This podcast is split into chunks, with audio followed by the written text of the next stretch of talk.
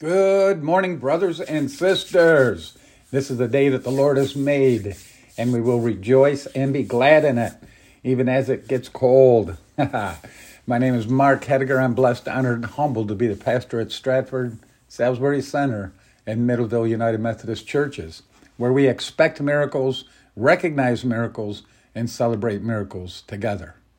Amen. And we do. We don't just speak it, we mean it. Uh, the only announcement I have this morning is that I'm still looking for military pictures. So if you have pictures of veterans or yourself as a vet, uh, please send them to me and I will get them on our Facebook page. Again, my email is Pastor Mark H, all one word, Pastor Mark H at AOL.com. Thank you. This morning's memory verse comes from Joel 2 12. It reads, Yet even now, says the Lord, return to me with all your heart, with fasting, with weeping, and with mourning. Let us pray. Father God, we worship you for the grace to gather in your presence today. Accept our thanks in Jesus' name. Manifest your presence during our time this morning. According to your word, every good and perfect thing comes from above, from your throne, O Lord. Give us everything we need pertaining to life and godliness. Endow us with the power to do all things because we know in you we can do all things through Christ that strengthens us. Abide with us this morning, O Lord. Accept our sacrifice of praise and worship and let us go back home refreshed and filled with unspeakable joy. In Jesus' name, amen. Please join me with the call to worship. We are people of God, created to love. We will love the Lord our God with heart, soul, mind, and strength. We are people of God, determined to love. We will love our neighbors and treat them as we would be treated. We love neither from a sense of obligation nor to gain popularity or favor. We choose to love both the lovely and the unlovable because God because love imitates God's nature. For the whole law is summed up in a single commandment you shall love your neighbor as yourself. This morning's lady scripture comes from Acts 2 16 through 21. Acts 2 16 through 21. No, this is what was spoken through the prophet Joel. In the last days it will be, God declares, that I will pour out my spirit upon all flesh, and your sons and your daughters shall prophesy, and your young men shall see visions, and your old men shall dream dreams. Even upon my slaves, both men and women, in those days I will pour out my spirit, and they shall prophesy. And I will show portents in the heaven above, and signs on the earth below blood and fire and smoky mist.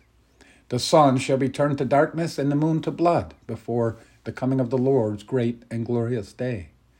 Then everyone who calls on the name of the Lord shall be saved. This is the word of God for the people of God. Thanks be to God. We move to joys, concerns, and testimonies this morning. Um, and I just literally 20 minutes ago received a joy. My neighbor who's in the hospital uh, with COVID. Has been is still on vent, I guess. Um, got some great news. His wife texted me and said she is. I think he's been in there about three weeks, but she is uh, allowed to go see him today, and it's the first time in three weeks. So um, we lift them up in prayer this morning.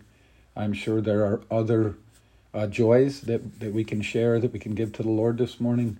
And I unfortunately know that there are many concerns that we need to lift up as well. But God wants to hear them. He tells us to, even though He knows them uh, beforehand, He wants us to to talk to Him, to have that relationship with Him. So uh, this morning, as we pray, I would ask you to just lift those things up to your Father.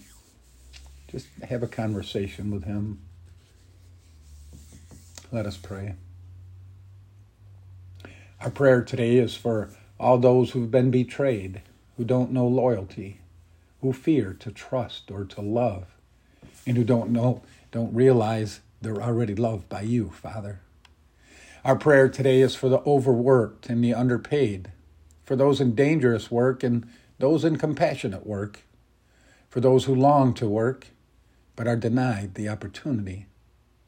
Our prayer today is for the church, for all the branches of the vine, including this one we gather as part of today. The body of Christ, the people of Christ, for whom the Lord our God is one.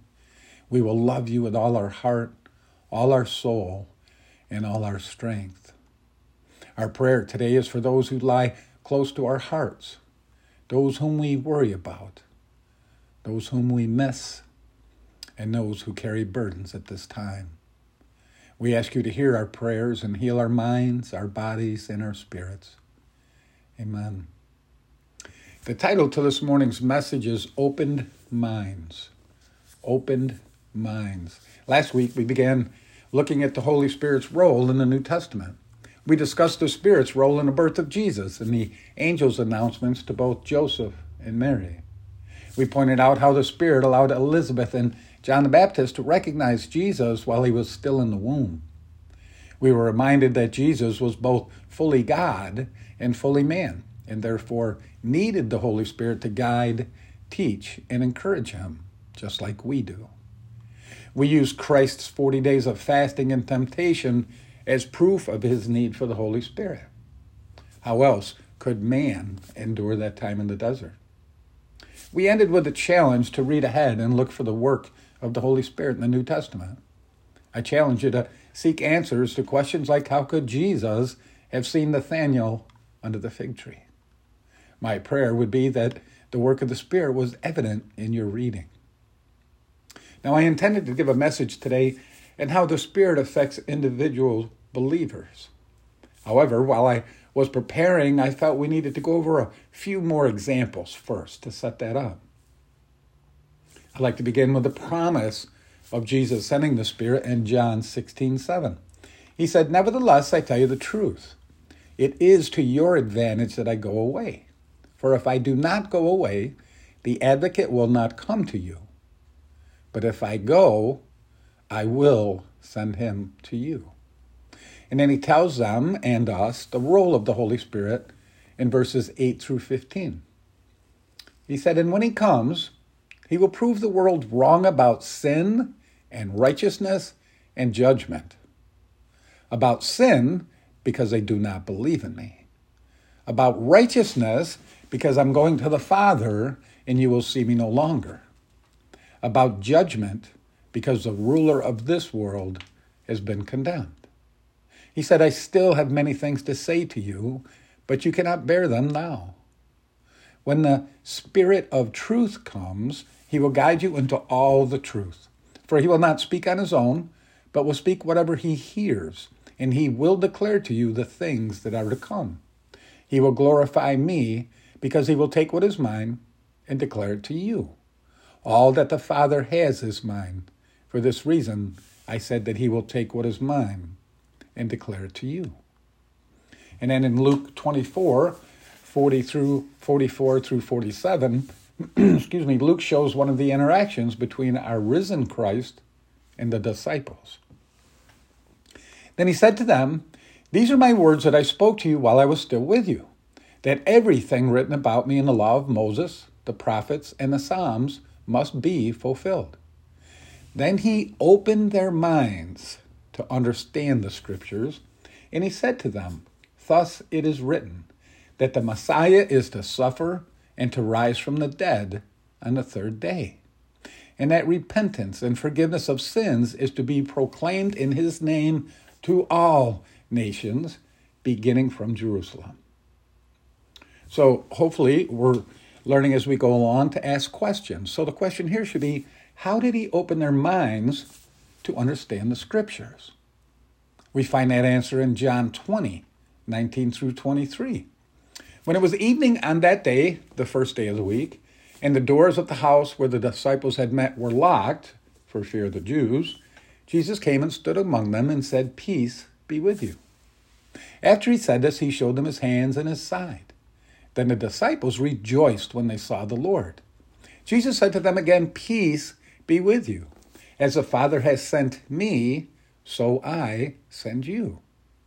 When he had said this, he breathed on them and said to them, Receive the Holy Spirit. If you forgive the sins of any, they are forgiven them. If you retain the sins of any, they are retained. Now, in my opinion, it's safe to assume that this was a partial filling of the Holy Spirit and not the full measure. We can make this assumption because we know that on the day of Pentecost, they were completely filled with the Holy Spirit. There would be no need to be filled more than once. And if they were filled with the Holy Spirit at this time, then why didn't they immediately recognize Jesus standing on the shore when they were fishing later in Scripture? Remember when Peter and the six other disciples decided to go a fishing? John 23 through 4 read, Simon Peter said to them, I am going fishing. They said to him, We will go with you. They went out, got into the boat, but that night they caught nothing. Just after daybreak, Jesus stood on the beach, but the disciples did not know that it was Jesus. Now, if they were filled with the Spirit, without measure, they would have recognized Jesus. We can make this statement because we know that John the Baptist, filled with the Spirit even before birth, recognized Jesus from the womb. So this must be a partial filling of the Holy Spirit. We know that he promised a full measure of the Holy Spirit in Luke 24 49. He said to them, I am sending upon you what my Father promised. So stay here in the city until you have been clothed with power from on high. Jesus is directing them to wait for the full power of the Holy Spirit to clothe them before they take on their new ministry of spreading the gospel to the world. We turn to Acts and read what many scholars consider an extension, excuse me, or continuation of the book of Luke. excuse me. In Acts 1 1 through 5, Luke opens with a testimony of the risen Christ and his promise of their baptism with the Holy Spirit. He writes this In the first book, Theophilus, I wrote about all that Jesus did and taught from the beginning until the day when he was taken up to heaven, after giving instructions through the Holy Spirit to the apostles whom he had chosen. After his suffering, he presented himself alive to them by many convincing proofs, appearing to them during 40 days and speaking about the kingdom of God. While staying with them, he ordered them not to leave Jerusalem, but to wait there for the promise of the Father. This, he said, is what you have heard from me. For John baptized with water, but you will be baptized with the Holy Spirit not many days from now. And just before his ascension, he promised them, You will receive power when the Holy Spirit has come upon you. And you will be my witnesses in Jerusalem, in all Judea and Samaria, and to the ends of the earth. So, the first thing I'd like to point out here is that this power Jesus is promising is no ordinary power as the world understands it. Now, let me ask you, even those of you at home, let me ask you when you hear the word power, what comes to mind? What's, what are a couple of things you think of when you hear the word power? Just yell it out. You know I can't hear you, but yell it out anyway. What do you think of when you hear the word power?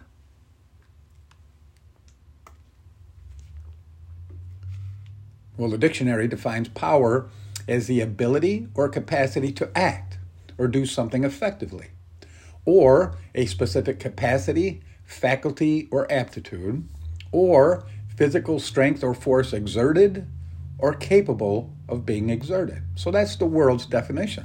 But this doesn't even come close to the power that Jesus promised. The Greek definition for the word power used here is dunamis.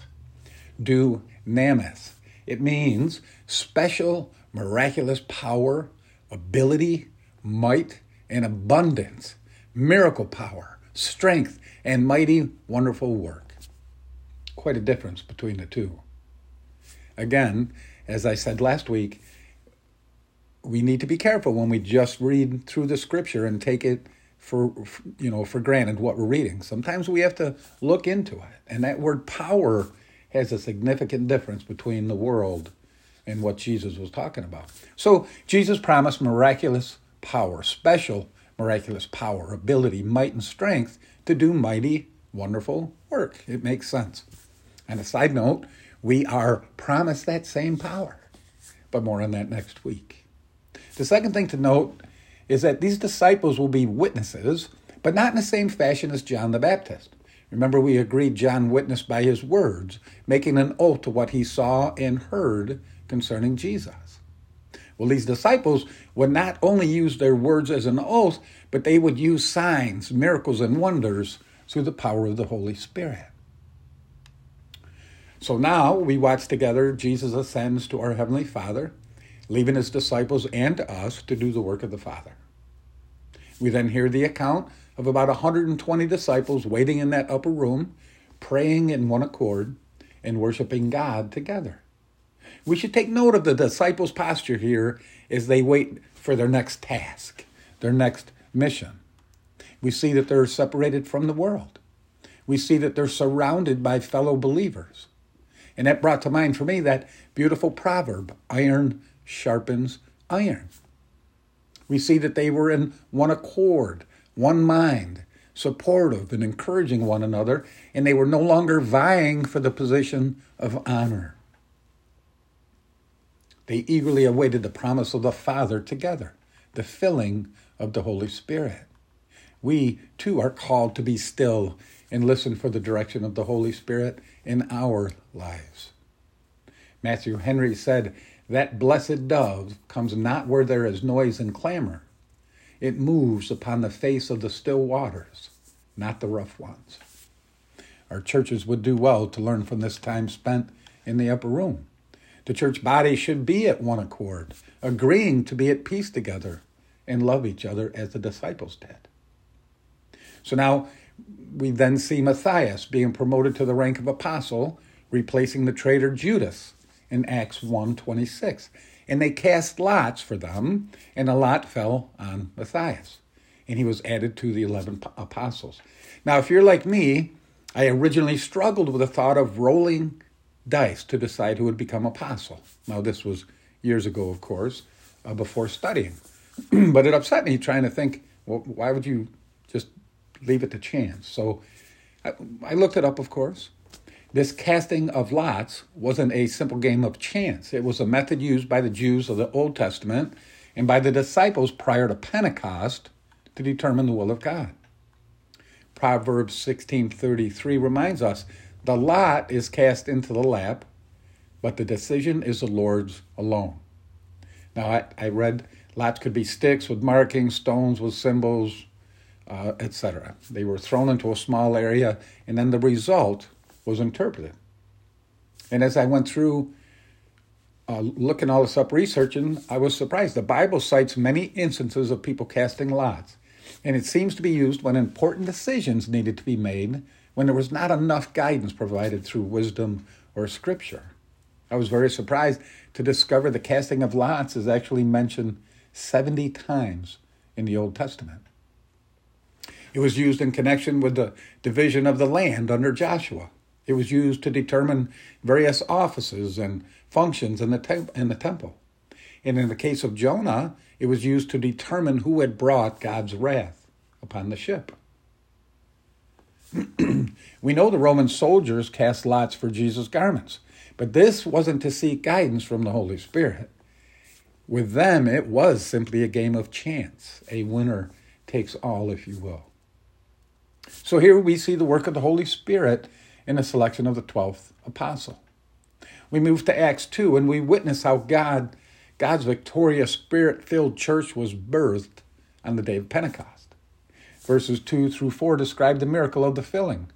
And suddenly from heaven there came a sound like the rush of a violent wind, and it filled the entire house where they were sitting. Divided tongues, as of fire, appeared among them, and a tongue rested on each of them.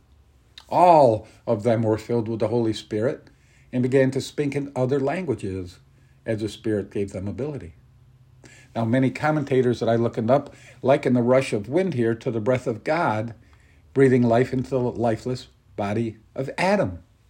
Adam received birth through the breath of God, and now the disciples received life or rebirth through that same breath. I like the sound of that. And of course, we know John the Baptist prophecy, he shall baptize you with the Holy Ghost and with fire, has now been fulfilled. All of them were filled with the Holy Spirit, and all of them began to speak in various tongues. The Bible says that people from every nation under heaven who came to celebrate the feast of Pentecost heard the mighty acts of God being declared in their own language, supernaturally, and of course through the work of the Holy Spirit. Peter, filled with the Holy Spirit, preached the gospel, and 3,000 souls were saved that day. So now we enter a new era. We enter an era with the permanent indwelling of the Holy Spirit to those who come to Christ. We continue to witness his mighty acts as we read the rest of the book. We witness the boldness of those preaching the gospel and the effect of the Spirit on the hearts of those listening. Acts 2:47 tells us, day by day the Lord added to their number those who were being saved. See, the Holy Spirit convicted those who listened and hearts were changed. Repentance was asked for and forgiveness was received. We witness the signs, wonders, and miracles done by the disciples throughout the book of Acts. In Acts 3, we have the first healing after the indwelling. We see Peter healing the crippled beggar. But what happens after the healing is even more significant. We see Peter preaching the gospel to the Israelites, reminding them of just who it was that murdered the Son of God. And in verse 13, we hear him witness that Christ was indeed resurrected. It reads, The God of Abraham, the God of Isaac, and the God of Jacob the God of our ancestors has glorified his servant, meaning Jesus, of course. So, what we see is Peter preaching Christ and Christ crucified. In chapter 6, we see the repercussions for lying to the Holy Spirit when Ananias and his wife Sapphira fell down and died after keeping back part of their proceeds. The Holy Spirit also oversaw every aspect of the church's advance in the first century. Acts 9:31 tells us the church throughout Judea, Galilee, and Samaria had peace and was built up, living in the fear of the Lord and in the comfort of the Holy Spirit. It increased in numbers. So here we see not just the beginning of the church, but the growth of the church throughout the world. The New Testament illustrates that the Holy Spirit works God's will by filling believers with his presence and power. He firstly convicts us of sin, as we read in John 16 8. And when he comes, he will prove the world wrong about sin and righteousness and judgment. This conviction is the first step in showing us our need for salvation. After that, the Spirit continues to reveal our sins during our entire life so we can continue to confess and receive forgiveness. John 16, 13 tells us when the Spirit of truth comes, he will guide you into all the truth. The Holy Spirit teaches about Jesus Christ and God's Word and helps us discern the difference between truth and error. Ephesians 5:18 tells us to be filled with the Spirit, that we surrender our life to him and allow him to do his work in us. Charles Stanley said when a person trusts Jesus Christ as Savior, he or she is saved and steps from darkness into light. He said, but believers do not then just stand around. As followers of Christ, we fall in step with the Holy Spirit, who helps us to stay on our feet when we're wobbly, to move uphill without tiring, and to stand again after we have fallen. He says we rely upon Him as our guide, comforter, and source of strength. We know that it's the Spirit who produces fruit in a believer's life.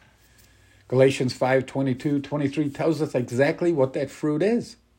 It's the fruit of the Spirit. It says the fruit of the Spirit is love, joy, peace, patience, kindness, generosity, faithfulness, gentleness, and self control. To be honest, I don't remember having many of those qualities before I came to Jesus. As a matter of fact, I don't see much of those qualities today as I look at the world. And as we often remind each other, there is no hope in this troubled world outside of Jesus. John 14, 17 explains why there is no hope in the world. It reads, This is the Spirit of truth, whom the world cannot receive because it neither sees him nor knows him. There is no hope outside of Jesus. My own hope lies in my resurrection, knowing that it will no longer be hope once I'm called home and sit at the feet of Jesus. So we see that the Holy Spirit has many, many roles in completing the will of God and his plan for mankind. It surprises me in our traditional Methodist church that we don't speak about the Holy Spirit every week. Now, our churches pretty much do, but I don't remember hearing much of the Holy Spirit as I came up through the, the Methodist tradition. I'm not sure why we got away from that. He is active in every part of our lives, and yet we barely talk about it. The Holy Spirit serves as teacher, counselor, comforter. He strengthens us, inspires us. He reveals the scriptures to us. He convicts us of sin. He calls ministers into ministry. And of course, we know that He is the intercessor for our prayers, that He prays when we don't even know what to pray. And the Holy Spirit blesses us to be a blessing to others as we continue to grow our churches. 1 Corinthians 12 7 assures us to each is given the manifestation of the Spirit for the common good. Each believer has received a gift or gifts that manifest the Spirit's power and presence for the good of the whole church community. Romans 15 13 tells me and you abound in hope by the power of the Holy Spirit. Join us next week as we look into that power. Let us pray. Father God, whose blessed Son was revealed to destroy the works of the devil and to make us the children of God and heirs of eternal life, grant that we, having this hope, may purify ourselves even as He is pure. That when He shall appear in power and great glory, we may be made like Him in His eternal and glorious kingdom, where He is alive and reigns with you in the unity of the Holy Spirit, one God, now and forever. Amen.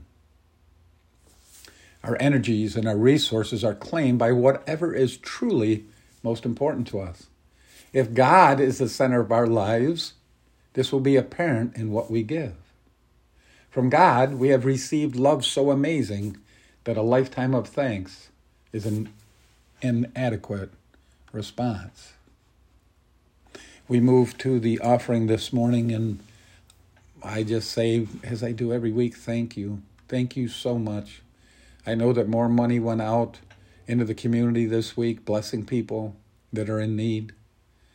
Um, that neighbor that I told you about that's going to see her husband for the first time in three weeks.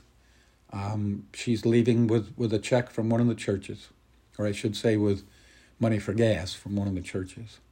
That all came from you. You're a part of that. Those who give to the churches, you get credit for that goodwill as well. The Father sees what you are doing. So I thank you from the bottom of my heart. Let us pray. Father God, architect of the universe, you have wonderfully made every delicate intricacy of this world. Then you placed human beings in the center of it as we stumble our way through living our lives in union with your will and in harmony with creation. As we offer our gifts and offering this morning, we thank you for sending Jesus to show us the way in simple language, loving you with all our heart, soul, mind, and strength, and in loving our neighbors as we love ourselves. May our gifts this morning be dedicated to, toward making both a reality. In Christ we pray. Amen. As we go out and share the good news this week, May we keep God's words on our lips and in our hearts. May we meet both friends and enemies with the same forgiveness and grace that our Lord shows us. And now receive the benediction. May God, the provider of green pastures and quiet waters, be the peace in your hearts today. May Jesus, our guide on the mountaintop and valley deep, be the hope in your hearts today. And may the Spirit of truth and knowledge, comforter and friend, be the strength in your hearts today. Amen. Until we meet again, brothers and sisters, may God bless and keep each and every one of you. Please stay safe and stay in His Word. God bless you all.